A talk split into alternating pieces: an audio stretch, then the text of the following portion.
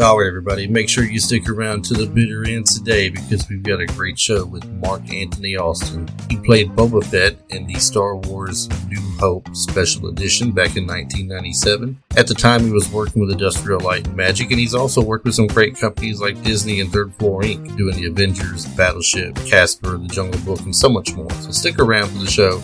You're going to love it. Hey, welcome back, everybody, to the show. Chris Adams, the host for you, Retro Life for you. We are going to be talking a little variety of things this week, actually. I know just a couple of weeks ago I had my friend John on and we talked some Star Wars, but we are going to revisit some Star Wars today, along with, I say, quite a few other things probably. I have a special guest with us this week, and I think you guys are going to like it. Very interesting guy, and he goes by the name of Mark Anthony Austin. Mark, thank you so much for coming on with us and talking everything we're going to be talking today, man. I really appreciate it. It was great of you to come on. Oh, thank you for inviting me. The more uh, the more I talk about these things, the more I enjoy just kind of you know sharing the knowledge and some of the kind of highlights I've had along the way. So I'm, I'm really glad to be here. Yeah. Now there's some people who may not know this. I just learned this the other day. And I, I always thought of myself as being somebody who was not a Star Wars expert by any means, but I loved Star Wars, and I thought that I knew most everything of watching it growing up as far as the immediate stuff. But I I learned the other day that when they re-released, I believe in 1994, right, in the theaters. 97. 97. Yeah. Okay, 97. Then uh, they what? I want to say they remastered and added extra clips in. Okay.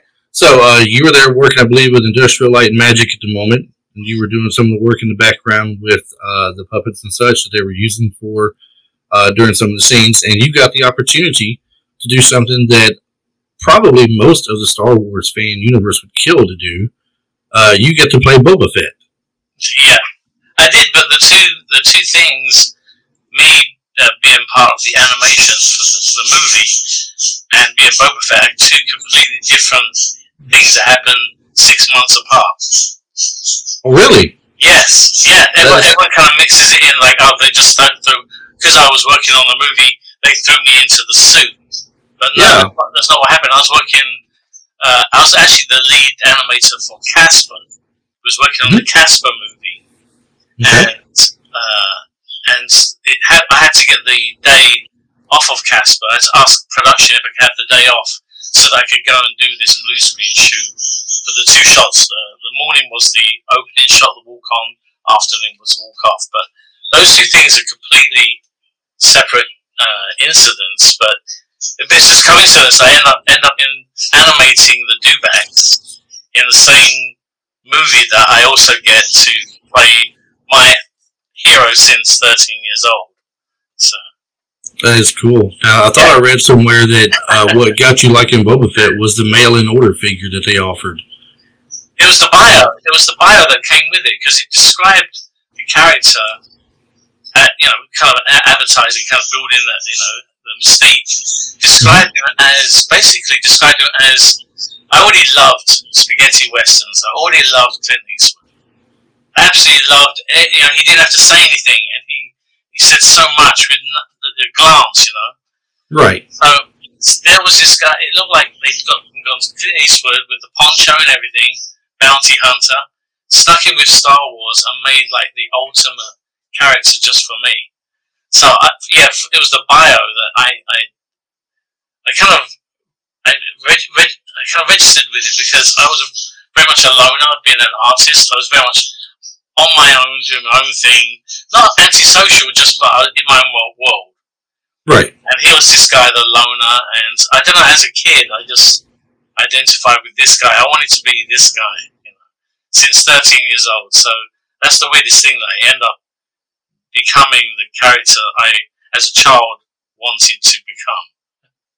I I find that very awesome. I mean, I would just if if it had been me in that same situation and it became offered to me, I just would not know what to say. I mean, I know what to say, but I don't think I would be able to get the words out No, because I'd be in such awe and such shock that they're going to let me put that suit on and and play a part in it. And these days, you know, nowadays with with um, with the 3D printers that are out there, people are out there making their own versions of suits and everything. You you can be They they're making Boba Fett suits, they're making Mandalorian suits, they're making Iron Man suits. They're doing everything these days, and everybody gets kind of the feeling, but it's still not quite the same.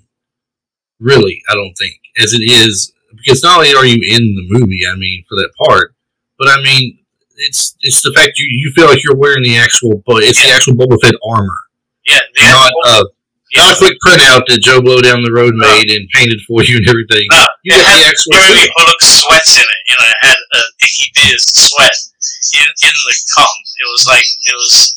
You almost wanted to kind of like you know, you know when, when you when you sort of uh, have a hero as a kid, you just want to be identified with them in any which way. So now you can make like Twitter accounts or whatever, and put Fett uh, from California or whatever. You know, make your right. own. But it gives you a kind of a connection to that character. So this was like the ultimate connection was like to actually be wearing the suit that was in the movies that I, you know, I, you know, that was the movie that obliterated all other movies. Empire Strikes Back was the movie for me out all mm-hmm. of them, and, uh, I think it can never be for me. It can never be replicated, and it's only because of you had to be there at the time when all you had was a backdrop of Star Wars, and all you knew was you're going into another one, and so it was such a ride for those people that went to the theatre with having that Star Wars build up and just taking on this ride, which was Empire. And you know, it was you were, you went you got through to the end, and you were tired. It's like you've been like slapped about the face. You know, you've been in all these scenes where you kind of build, build up your heart rate. It was it was something that could never be replicated ever again. Like, even with Jedi, like right. And that's why I think it resonates with so many of us. That one particular uh, episode five uh, resonates with most people at ESB because of the punch it had. But, um, now, as a fan, when it came to the original four, five, and six that were out there, yeah, um, did you have? You mentioned Empire was the one. A lot of people I've talked to, they love to do Hope. They love Empire Strikes Back. Return of the Jedi comes around, they're like, eh, you know, I, I do, I like it, but I, I just, it doesn't top the other two. Yeah. And and you would think that the last one would be the ones you would think would really top everything off. Uh, well, okay. What's your opinion on it? Okay, this is my opinion. Like you already know where I stand. I, I suddenly have become obsessed with this one character, Boba Fett. So I'm going into th- three, saying, "What am I going to see him do in this movie?" Pumped up. I couldn't. I couldn't wait. And so to have what happened at the beginning of the movie, and we all know why it happened because George was upset that Boba Fett was out selling Luke Skywalker. You know, right? Boba Fett was more popular than Luke Skywalker at a point, and he was worried. You know, he's like, "Oh, I've got to get rid of this character." So, you know, that, that's why he did it. But as a kid, when I when I went into that movie theater and my hero gets, I was like, "No, no, he's gonna he's gonna come out, right? He's gonna come out." And then the jetpack's gonna activate. He's gonna fly straight up. I, I was waiting no. for it the whole movie. The whole rest of the movie, I was waiting for him to get out or something, and I was like, I, I was, oh, I was upset. So I, I really, I really thought they could have made, they could have made so much more out of the Boba Fett character in Return of the Jedi with more scenes of action, even if it's not exactly. him with Luke. Exactly. If it's even, it doesn't have to be him and Luke. It could be him versus Han and Lando, you know, and, and Chewie. Exactly. It could be him tracking them back down to get back what he had originally taken to Jabba to begin with. Even if he had, you know, Jabba's gone at this point, it was still his bounty, and he feels a sense of ownership to this, and he wants to go back and get it again. I, I that would made have made some more entertainment. I thought, exactly. but I mean, you know, once again, I'm, I'm not a writer or anything. I'm not a director. I don't. This was this was not my project or my baby. So I mean, it's all in his vision, I guess, and what he thought was best for it. I just, you know, a lot of people just didn't think that Return of the Jedi held up as strong as Empire did, or even A New Hope. Yeah, no, and, and well, for me, it didn't just because that happened at the beginning, and I couldn't recover from it for the whole rest of the movie. It took me a while for it to kind of grow on me a bit more, but I, I still had to. You know, that was the biggest question. Uh, you know, when I go to conventions, the biggest question was how cool was it to wear the suit as a first. Yeah. Both last question. Second question is always, uh, did you make it out of the Sarlacc? And now I can say yes. now. Right, right. They, they kind of show how that happened, and that was kind of was. Kind I was gonna I was gonna bring it up again in a little bit. I'm still going to. So you just give me a little bit. We'll get around to that one for sure. Okay. Uh, because that's definitely something I want to get your opinion on and some thoughts and things. Uh, but yeah, uh, when it happened, it also, in my opinion, didn't happen in a very cool way. It was kind of slapstick, almost bumbling. Uh, he just turned around and was it, it's who? It's Boba Fett. What? And he turns around and the staff just kind of half hits his rocket pack and knocks him down into the Yeah. knocks him off the boat. Or I was like, you could have been done cooler. You know, if you're, Yeah. you're going to kill him off, do it do it justice. But unless they had thoughts of bringing him back in some way, I don't know. I, agree with you. I feel like as much as they built him up, they took all of that down in stages with the bumbling kind of, you know, you know, everything he does, Luke's got a, an answer to kind of thing, and and yeah, it took until episode six of The Mandalorian for us to see kind of what Boba Fett must have been like on a, on you know, because most of his days were good days. You think because he's the the top guy, you know. right, So when they said that the Book of Boba Fett was going to come out, I imagined we were going to get all of the stories that had contributed to his mythos, like the, the, the mystique of the guy. I thought we were going to see all, you know, how he how he maybe encountered for the first time Bossk, you know, but all mm-hmm. the stories that gave him, you know, his legendary status. And so I was like pumped for Book of Boba Fett, and when it when it started, not to not to say I didn't like Book of Boba Fett, I, I'm glad we got what we got. You know, I can't get enough Boba Fett, but um, I was expecting and hoping for something a bit different to what we got delivered, and he was a bit bumbling in the Book of Boba Fett. If you remember the first couple of episodes, every other minute he's chucked in the bacta tank. It's like what happened Yeah. to I, I didn't understand how he was getting owned by sand people. I didn't understand that very much. I mean, I- why? I, Why is he getting so owned by much. sand people? I didn't mind that so much because that's another one of my obsessions with Tusken Raiders. But I, I could have done with more up that drawn out a bit more. I would have taken out the jumping back and forth in time because we're already trying to fit this with our original trilogy. So Yeah. to jump timelines just made it. I'll tell you something. What watch Book of the Bo- Book of Boba Fett, binge watch it. it is completely different to watching it with a week in between or any kind of gap in between. If you watch it, like I watched it, you know, I watched it again when I got COVID because you know there's that's binge watch heaven. You got COVID, Right. isolated, nothing else to do. But binge watch Book of Boba Fett is half. You'll forgive it half of the things that you that kind of bugged you about it, splitting it into weekly episodes and chunks. And the same with uh, the Obi Wan Kenobi series. If you watch it as one thing, much more forgiving if you watch it all the way through as one thing. I, I have loved both of those so far. Everything they have put out and brought back to Disney so far, I, I've really been into. Me too. Me too. Um, I, I, I- I like the fact they're bringing Andor out. That's going to be cool. That gives you more of a feel of what he was like before Rogue One. I loved Rogue One uh, when they came out with that because a lot of people were like, "Well, why do I want to watch that?" Like my, my buddy said, "Why do I want to see that? Ain't got no Jedi's in it. Why am I going to watch that for?"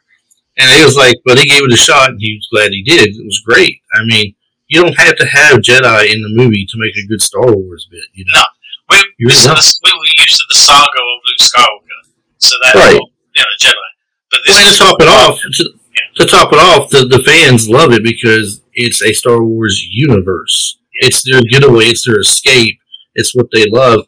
They don't have to be sitting there watching twenty four seven Luke Skywalker and Darth Vader or Yoda or anybody else like that. I mean, they, they can take in some other things, like you said, with the bounty hunters or with like the cartoons they put out with the, the animations with the Clone Wars or uh, Rebels. I mean, people really get into all this stuff that they do because it's just their getaway.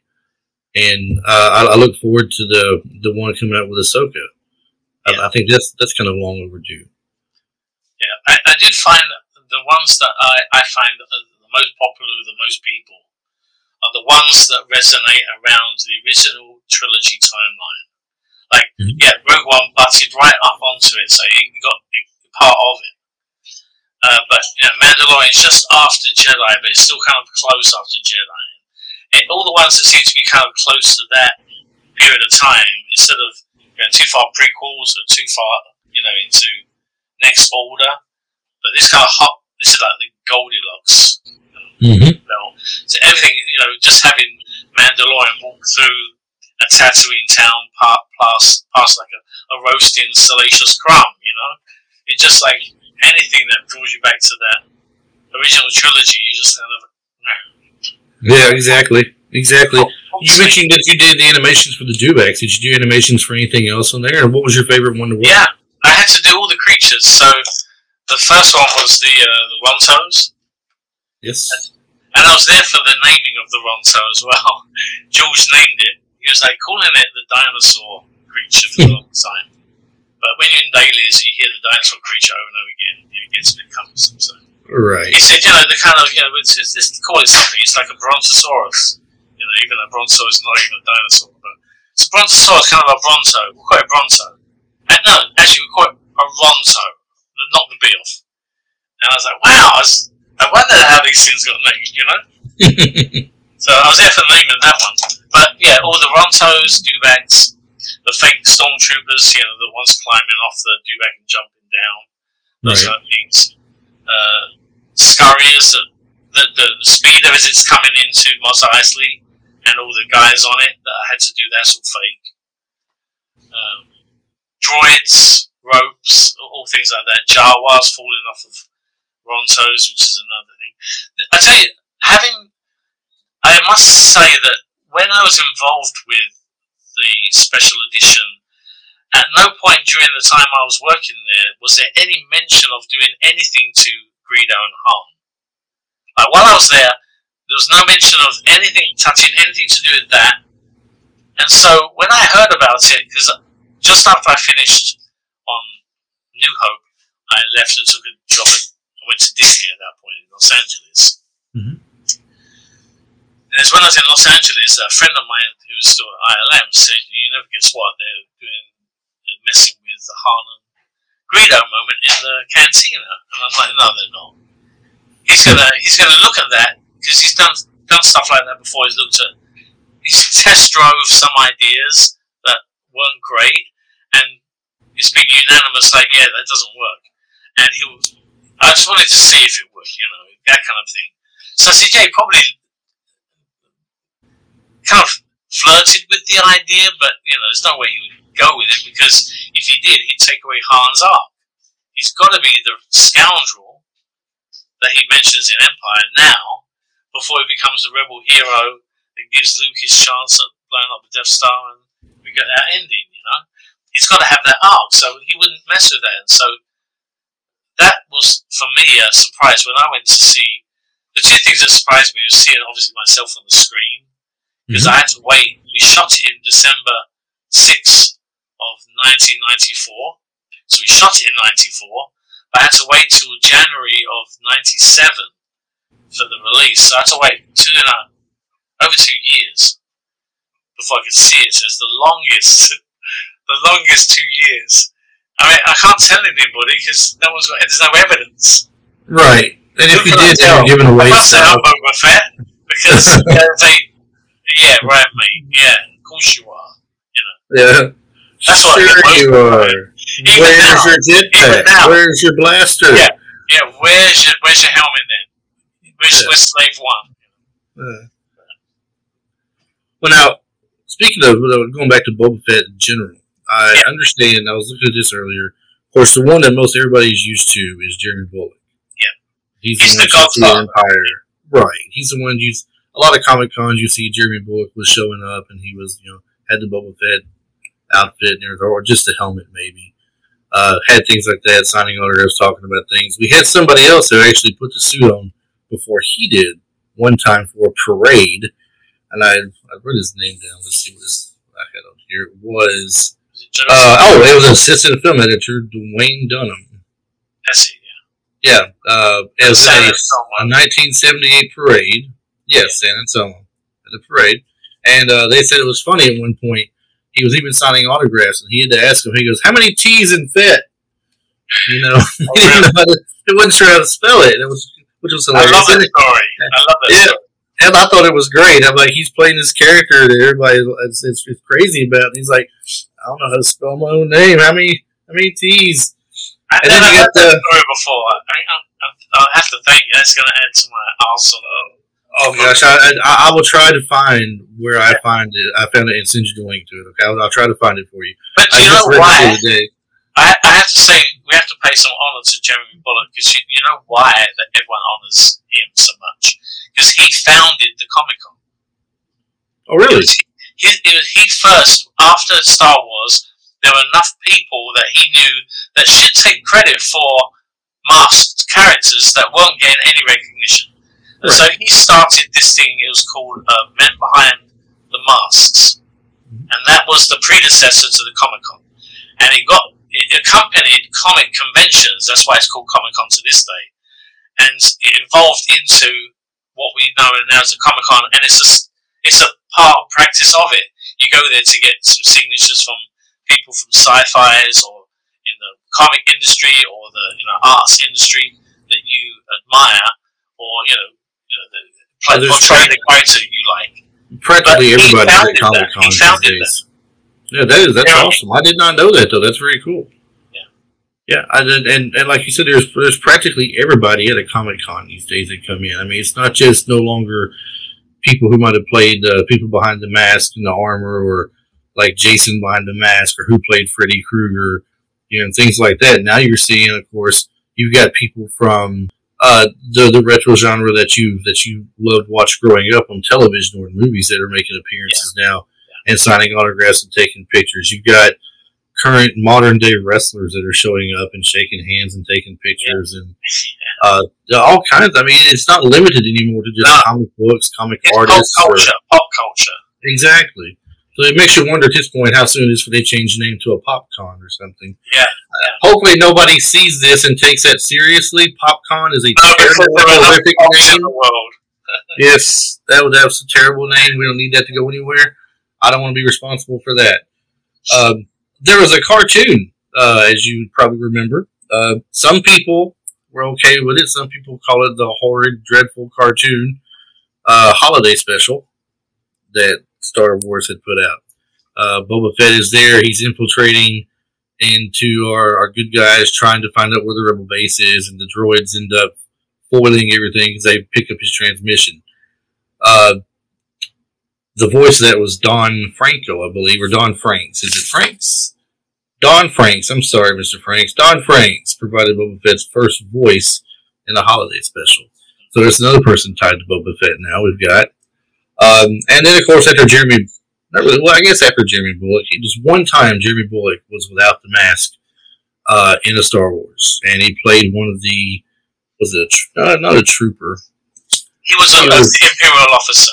Imperial officer, yes, Imperial officer at Empire Strikes Back. Didn't have his helmet. He had something to do with filming that day or something.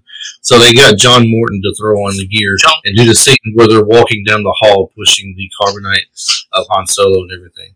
John Morton also did the outside the carbon freeze chamber scenes with Vader. So that was John as well. And then Dickie Beer, of course, he was the guy that uh, plummeted into the Sarlacc wearing the suit Hmm. and didn't and didn't break any arms or legs. Yeah, Which seven, seven people had before him on the same yeah. a, a lot of people who are just listening just don't have the ability to see what I see just now. But when you mentioned falling in the Sarlacc Pit, you were still shaking your head like, like you can't believe it. That's great. Um, man, uh, when it come down to moving forward, now originally I remember reading this a long time ago, so my my idea on it's going to be completely off on what the complete story was. But I know that I've read that George Lucas wanted nine parts originally, not nine parts. Four, five, and six was the meat of it. That was the best part. He said he'd make four, five, and six. Uh, I don't know if there was ever any real intention of going back and doing a one, two, three at that point, or even a seven, eight, nine. But there was some scripts written out or some ideas written out of how he wanted it to go. And of course, one, two, and three would show you the uh, pre years before Luke came about and what happened with that, and mentioned the Clone Wars and such. But seven, eight, and nine had what I thought was an interesting sound to it of making clones of some people like Darth Vader and others for uh, Luke Skywalker and such to fight. Um, Yeah. a, a friend of mine had said he thought a good seven, eight, and nine would have even been when they had the dark. I think it was called Dark Forces. Uh, Luke Skywalker kind of uh, uh, borderline falls to the dark side, but reemerges back to himself again. He's trying to find uh, what Kylo Ren was looking for. Uh, the Sith Oh, holocron. the holocrons. Thank you. Yes, he was uh, in search of those in the books or something, and it kind of caused him to almost cross over. And in this book series, you had Han Solo and Leia were married. They had twin kids, Jaina and Jacen Solo. They were both Jedi's. Uh, we were talking about what might have made a, a better seven, eight, and nine. I mean, did you ever have an idea or uh, what you would like to see in something like here? Did you know they were had talked about a seven, eight, and nine at one point? Uh, I, I knew that that was the idea, but um, after Jedi, I really didn't think that I, I really didn't know what was going to be next. But I would have thought that you know because of the success, I didn't really understand people's. I didn't really understand back then as a kid what it, how much it went into behind the scenes. Mhm. I didn't realize how draining it was to make three movies back to back. You know, for for George, and so as a kid, I just wanted more. I just couldn't understand. I thought, you know, it was as easy as just writing a book or thinking of the ideas. And so when he did, when he uh, said that he was going to actually going to take a break, it was like the the worst news in the world. I was. It's almost like you're expecting the next installment of this thing you franchise you fall in love with, and suddenly it stopped. So I always call those the kind of drought years because that's when merchandise didn't really was non-existent. You you just collected things that had did exist, you know. Um, but there wasn't any merchandising. There wasn't any. The only time I managed to buy anything Star Wars related uh, in the nineties was when I went to work for ILM and they had a store at Skywalker Ranch where I could actually buy, you know, model kits and stuff. But it was a, it was a, there's nothing in the stores, you know. Now you, there's nothing not with the Star Wars character on it, you know. So Right. that's Disney, you know. Disney are going to put Star Wars onto every conceivable item. Um, but back then it was, you know, I, I, was, I was, if there was Star Wars on the corner of a cereal box, I would cut that Star Wars logo out of the cereal box and keep it. Mhm. That's how much I hoarded anything and everything I could collect that had Star Wars branding or so for me it's always been a visual thing more than anything. And so that's why you know some people can say say what they can don't like about some of the uh, Disney Plus TV series, but I think of like when I was 13 years old and things stopped, I would have given anything for these TV series that they're making now. It would Well, yeah. like a dream come true to have movie quality, you know, it's basically movie quality TV. You Oh, know, you're right. I mean, Basically, I mean that's what it is. we're It's- spoiled. We're spoiled now. But you know, I hate to say that, but you are absolutely correct. We are, and then we uh, we are so spoiled to the point that we can't wait another whole year in between when the seasons are released. Uh, they Yeah. just I don't remember if it was Cobra Kai that started all this. Basically, it was on YouTube to start, and then went to uh, to, to Netflix. But Yeah. I think Cobra Kai might have been the first start of this, and then you had Full House do Fuller House, and then now Disney's coming out with different Star Wars bits we got going on. We got uh, the the Mandalorian, I think, was the first one, Yeah. and then you've got Book of Boba Fett. You've got uh, the the thing with Obi Wan. People will really eat up the Obi Wan series because you know, being Jedi, he's one of the most favorite Jedi's people have out there. A lot of people favorite him over Luke Skywalker. Yeah. um, Obi Wan was always my favorite. Um, the, and that's because of the portrayal of Obi Wan in one, two, and three Yeah. uh, not because of what Sir Alec Guinness had done. Uh, although you know he, he did a good uh, older Obi Wan in what he had portrayed and everything, but we really loved watching the younger version of Obi Wan Kenobi and what he could do and how strong he was. Yeah. And what I so spoiler for anybody who hasn't seen uh, Obi Wan, I'll wait a second before I say it, but just in case you haven't seen it, go ahead and turn it down now or something. But I, I, I thought it was great when he is fighting Darth at um, the. I, I, I, the rocks. Yes, when he uses the Force, Yeah. he is uh, he he had been buried by Vader in the rock pit basically, and tells him uh, you know he is now the master or something, and walks off. And he comes back, and he's just really taking it to him. Not only is he taking it to him with a lightsaber, he's using the Force to sling rocks down on him, and then uses the his his, his power and brings up everything he can and pelts him with the rock storm basically. And it's yeah. it's like it's like and it's like it's overwhelming him. Like he can't believe how strong he's become suddenly Yeah. in the Force. And so uh, stuff like this you really enjoy watching. It's like watching Luke Skywalker in the Mandalorian once Yeah. again. Alert. But I mean, when he comes in there and he makes his march until he gets up there to where um, uh, Grogu is with the Mandalorian and takes over, he's killing all these things till he gets up there. It's just like watching Darth Vader march through Rogue One down that hallway trying to get stuff. Yeah. I mean, it's it's almost identical in a sense, and how powerful both of them really are. You can see Yeah. how strong and how great they are.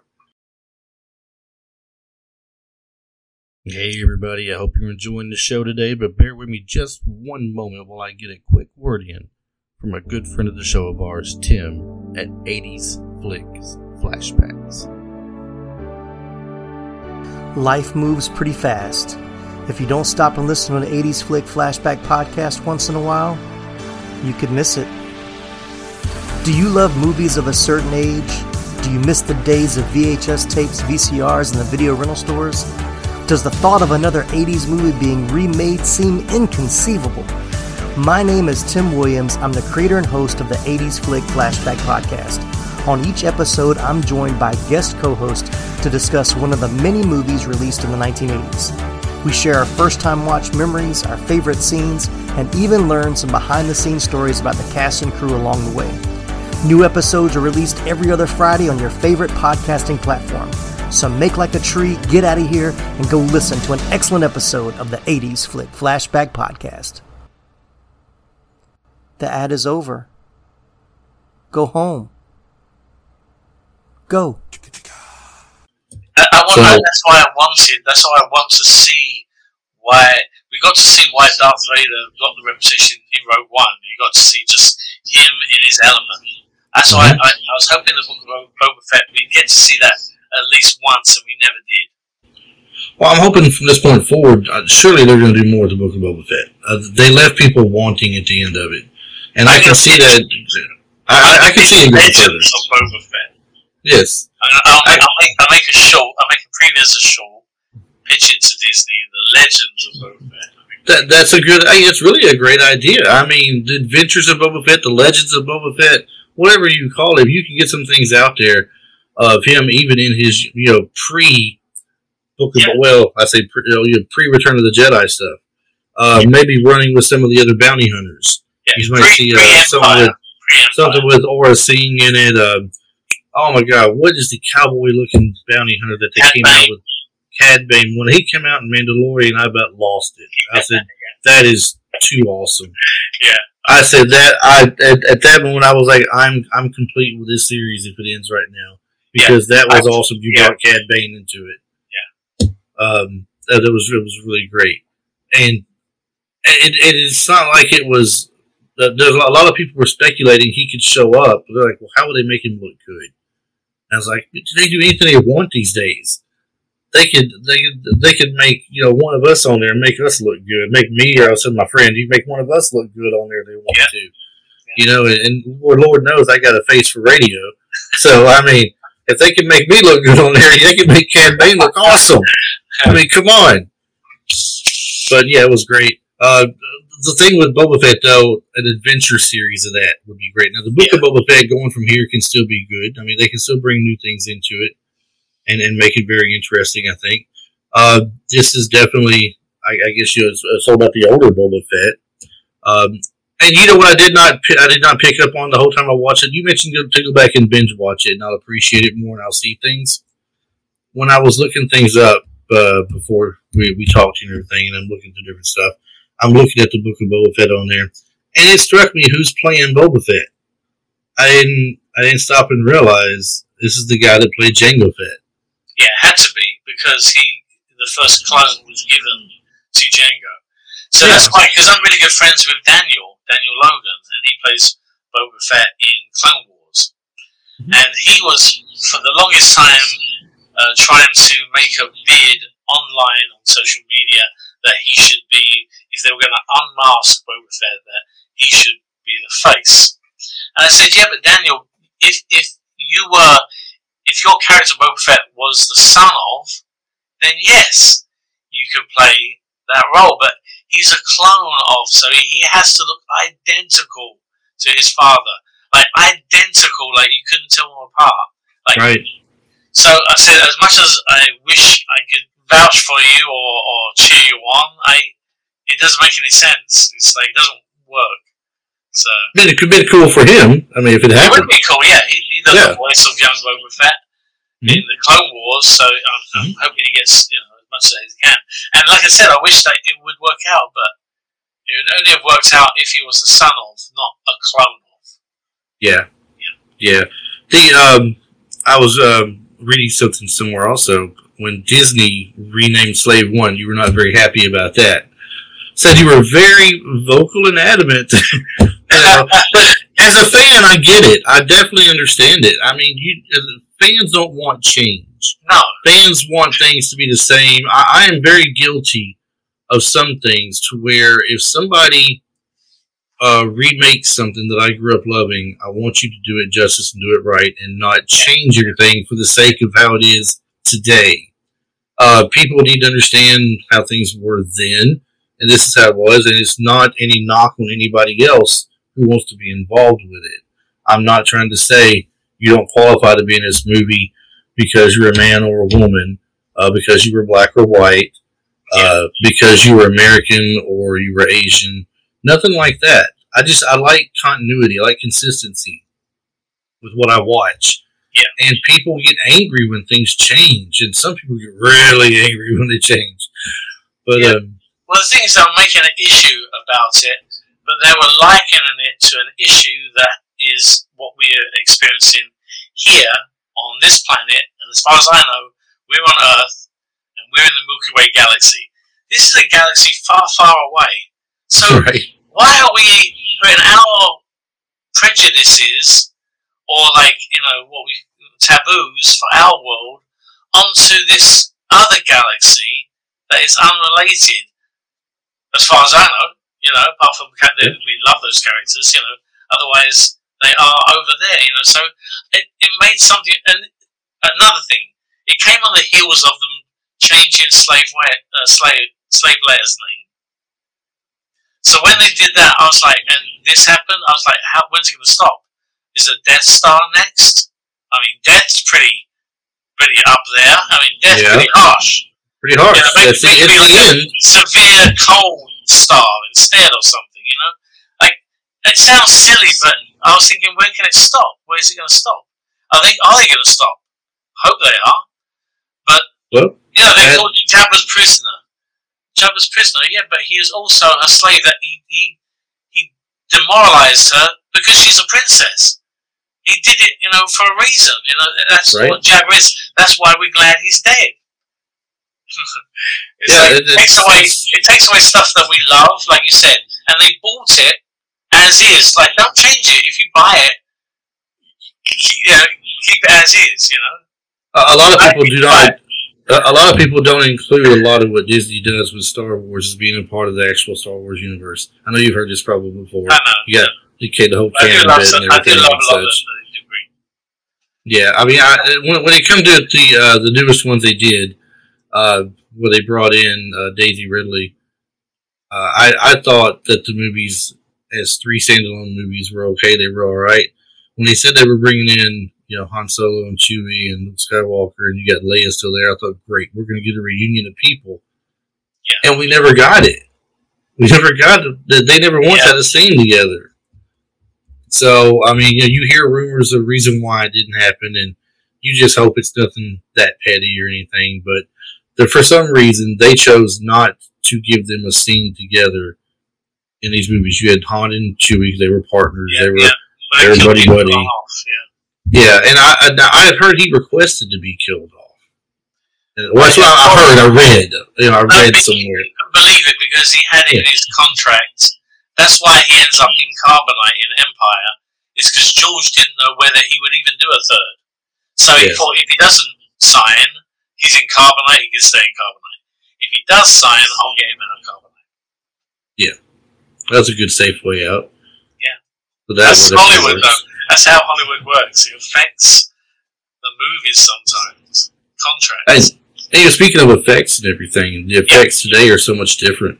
The way they're done, um, so much more computerized things these days that they can do to make things like, for example, making uh, Luke Skywalker looked like he looked in uh, the Mandalorian, or having Princess Leia's face suddenly there in Rogue One with her using the word hope. You know, like they've taken the word from the original movie or something and put it in there with her face CGI'd on, and you know it's hope. And everybody thinks, "That's great! We got Leia in here. We got a young Leia." And everybody's like, "Luke looks so awesome! Look at him! It's great! You know, it's actually him."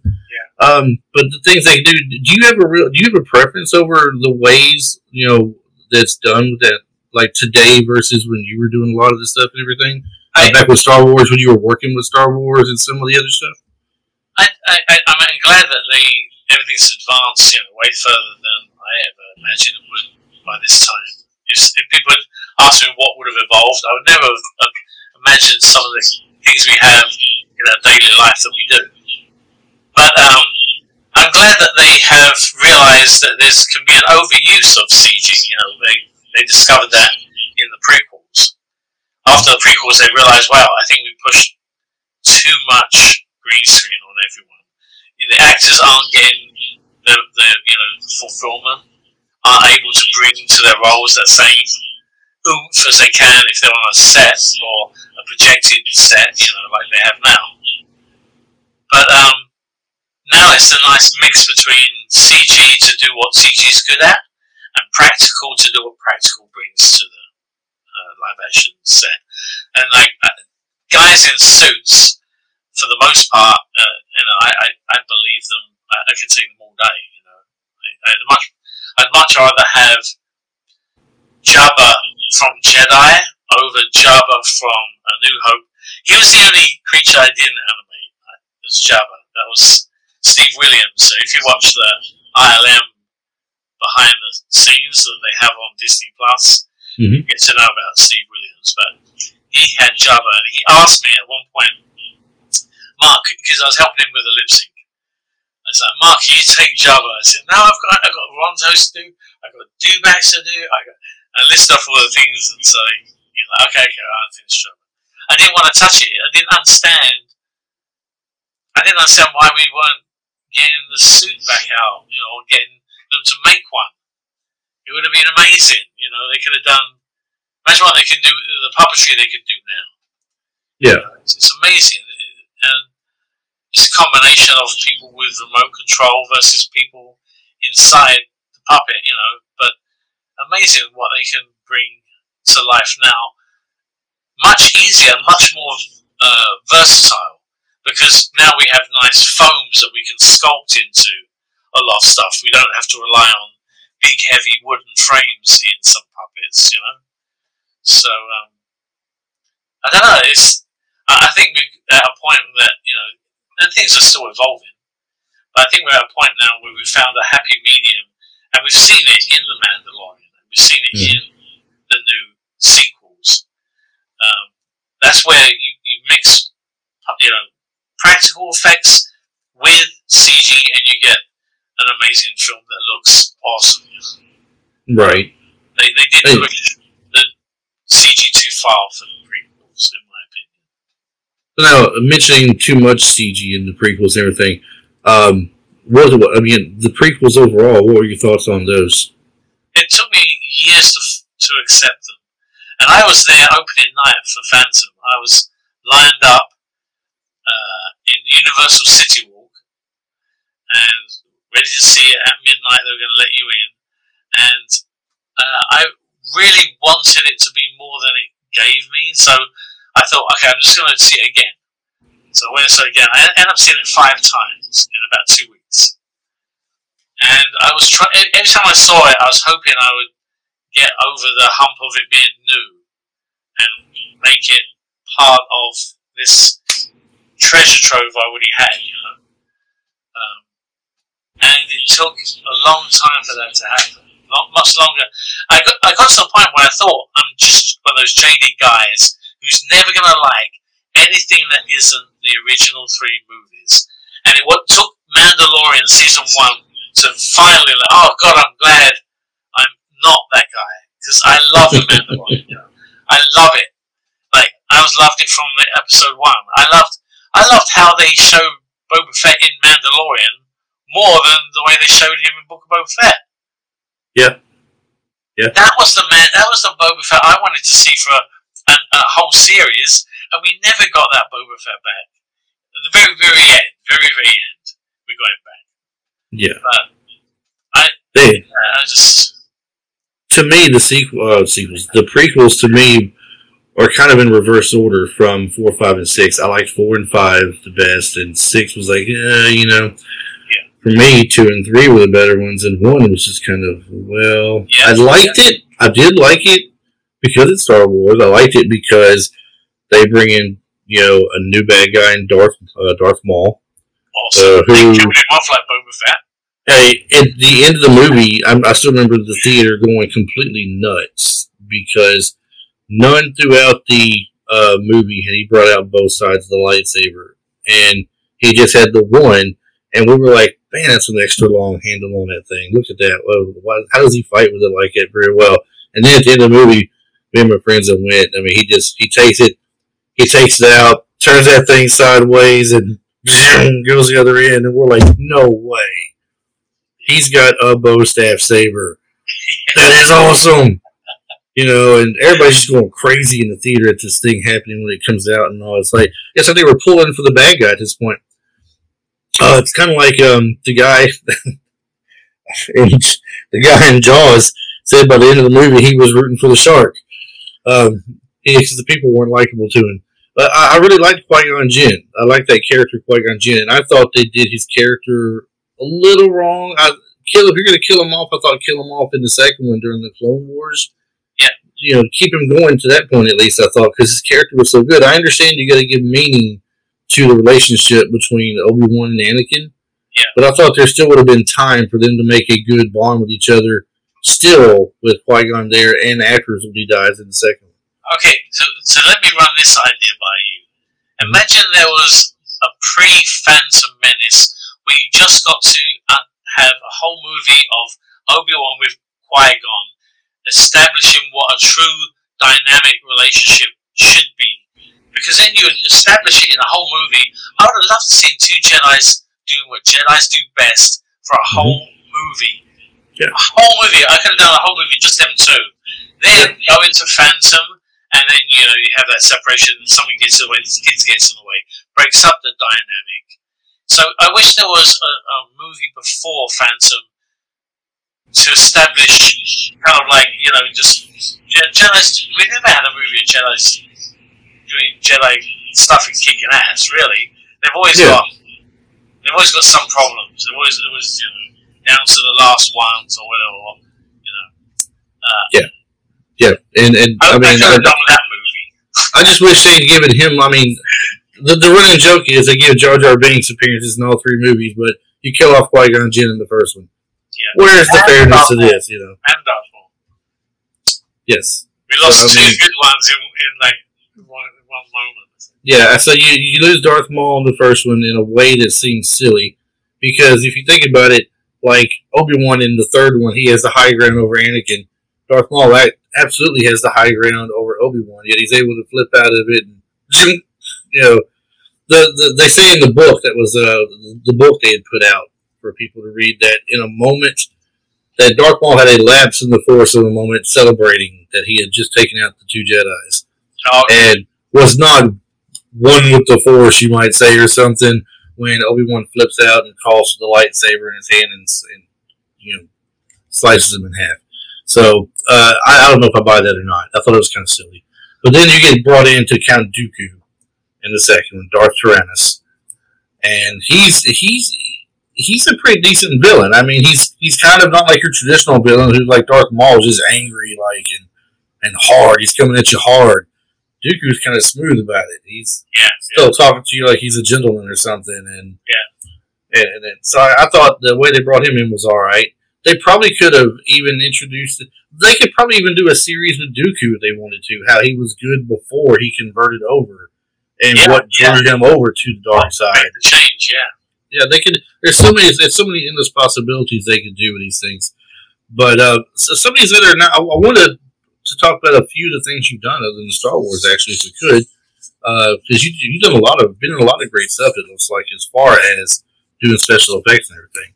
What has been some of your favorite things you've done? I noticed Battleship on there. I noticed that you had something to do with, like you said, Casper.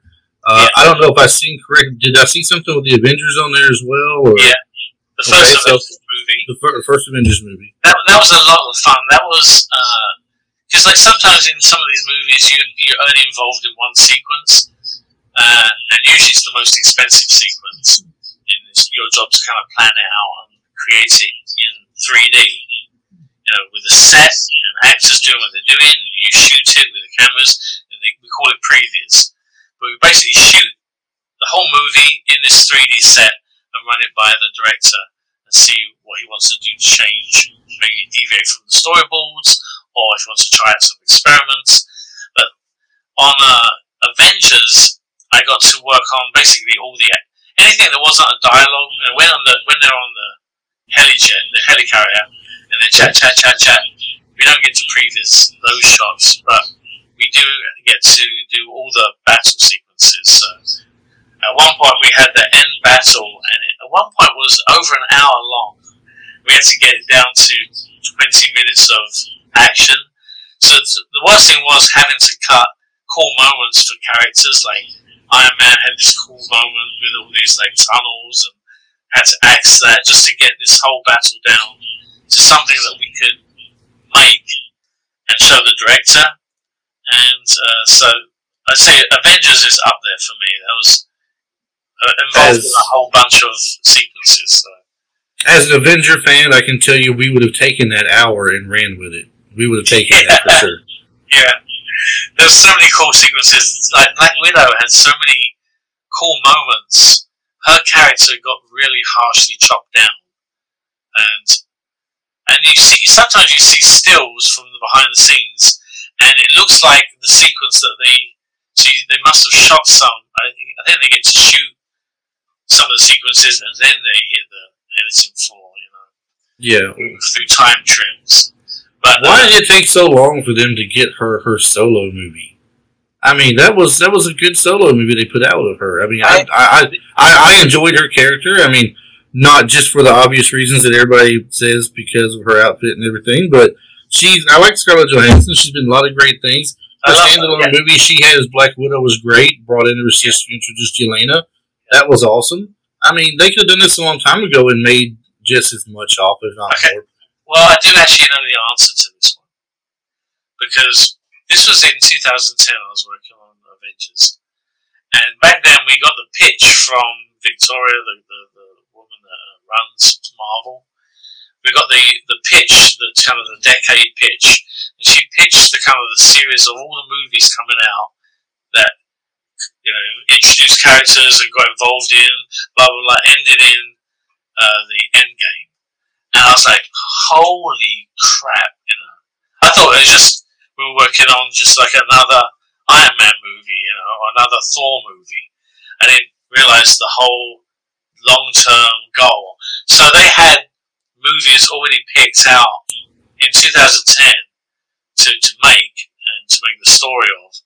And so that's the only reason I can think of that it would get bumped to after that because they had we, we were making Avengers, and in another building at Raleigh Studios, they were making Captain America, the first one. Right.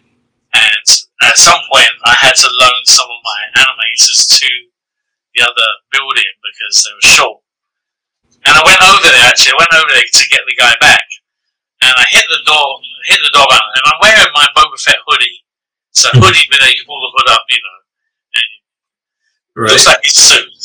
Uh huh. Bing, the doors open, and there's Joe Johnston, the guy that designed the Boba Fett costume, and the director of uh, Captain America is in the in the elevator. Really tall guy, Joe Johnston. He looks me up and down a couple of times and goes, mm-hmm, and then we start. I was like, oh, I was starstruck. I just was like, oh, Yeah. my tongue did not work. It didn't say anything. Could have said something cool. I could have said something cool. Could have, I don't know, anything. But I just was didn't expect uh, to see him. But anyway, short story is that I think it's because they had all these movies overlapping and even being worked on at the same time. Is that there's no room for a Black Widow movie until later.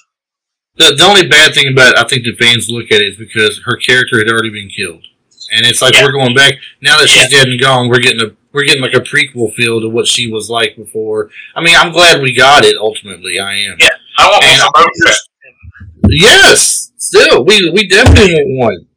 And, and see, look, look, you got more pull than I do. Okay, you got I way know, more pull know than I ever, do. since, no, ever since that Slave One incident, I got zero pull. I tell you, zero pool with Disney. So I look, look, that was that was my twin brother talking about you know the slave one bit. That wasn't me. I'd said that no, Yeah. that wasn't me. I I would like to preach this so. though. but, but you know they, they they did do the Avengers stuff fairly brilliantly. I thought if you Oh, compare, you've got uh, it was the the effects were great. The fight scenes were awesome. I mean, I as, as a as a fan of watching comic books come to life on screen, I've never seen anything. Uh, I, I, always grew up liking DC more growing up because you know they you always see Superman, the, you always see Batman, Superman, you know, and I grew up on the Super Friends I and the Justice Spider-Man. League, and then and then all of a sudden, Marvel comes out and they're just taking it to them, and it's it's because they did it right. They laid the groundwork down, and they made you wait, and you got ultimately the best which is best of what you could get.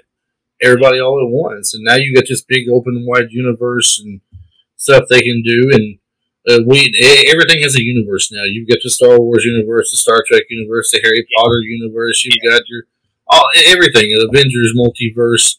Uh, so I mean, if, if they can do all these things, you know, back to what we were saying a second ago, if they can do all these things for Avengers and DC and, and you know all the stuff, we can get us a Boba Fett somewhere down there. Yeah. That's all we're saying. We can get a Boba Fett. You can squeeze one All in. right. All right. Well, if you will, oh, you know what? Actually, one quick thing. Uh, I don't know if this is still being done or not. I did read this, and I thought it'd be cool for you to get it out for the people who were doing it. Uh, No Disintegration. Oh yeah, yeah, the, the series. So uh, I I've not picked up yet a chance to look further into it. I, I Oh. saw that there was a No Disintegration series. Is this on YouTube that can be found, or Yeah, yeah, it's on YouTube. Um, if it's just www dot no disintegrations all one word dot tv, and there's 22 episodes. So www www dot no disintegrations dot tv, and uh, TV at the end. Like So just a quick, so like just a quick rundown of it. What is the show about? It's it's it actually started off back in the day on the Boba Fett fan club. They had a little flash animated series of Boba Fett making random transmissions from Slave One. Mhm. And so I was having margaritas with the guy who founded and runs the Boba Fett fan, fan club, and he said, "Hey, he goes, what do you think about this idea about doing being involved in doing like a live action version of these little flash animations. We get, get the same guy to write it, but we'll shoot it, you know. Uh, and I said, I'll make the, I'll make Slave One. I'll make the backdrop. Uh, you organise all the camera stuff, and so and we had I had an editor friend, and we made this twenty-two episode series, just random transmissions from Slave One, either to other bounty Oh, that- hunters. That sounds cool. Yeah, it's just tongue in cheek. The trouble is, it's written very for very hardcore Fett fans. That was the only thing I said to the writer. I said, "There's guys out there that love Boba Fett, but love the way you know he's in movies the way he looks. They don't know all of this, the in jokes that you're putting into these scripts. There's a very tiny niche of fan that are gonna pick up on all these jokes because they're in jokes. So um, they're talking about doing a series too. Actually, we're in discussion talking about it, and it's almost written, and it's going to appeal more to the Mandalorian appreciative audience. Mm-hmm. So it'll, it'll, everything that will be in it that's humorous, anyone watching the Mandalorian will understand and, and get that type of humor. So I think right. series two is going to be a bit more open less targeted to such a niche type of Boba fan. You know? Yeah, but if anything, the people who who did understand it, you know, that's something that's something great for them too. At the same time, yeah, yeah. So that's awesome. I did see a, a bit of a one talking about how it's always good to wear the armor. Yeah. Never leave without wearing the armor. You know, I know what you're thinking. Do I need this clunky armor on? Well, I'm just asking this guy about such and such, and suddenly a bounty from last week goes by, and I'm not ready. See, you should have had the armor. you know, I was sitting there just laughing, going, "This is hilarious."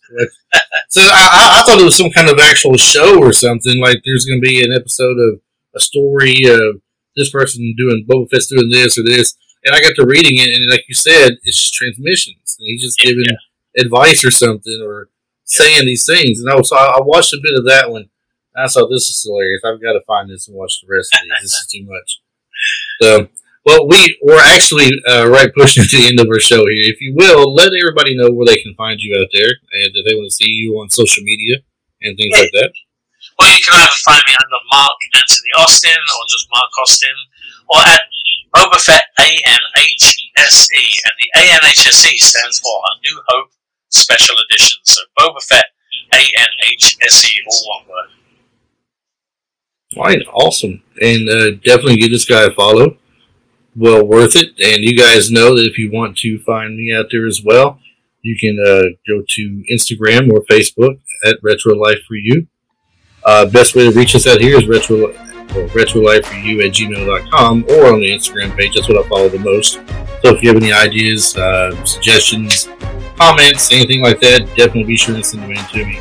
Uh, be happy to answer them. You know, anything like that. Um, Mark, once again, thank you so much for coming on. It's been a blast talking with you, man. Uh, keep up all the great work you're doing and everything, and wish nothing but the best for you. Thank you. Thanks. All right, thank you. Everybody it's Mark Austin on here. Mark Anthony Austin, not to be confused with the uh, the, the, the other guy. Yeah, I forget who it is now already, but not to be confused with the other guy. So check him out. All right. Until next week, everybody. You have a good one.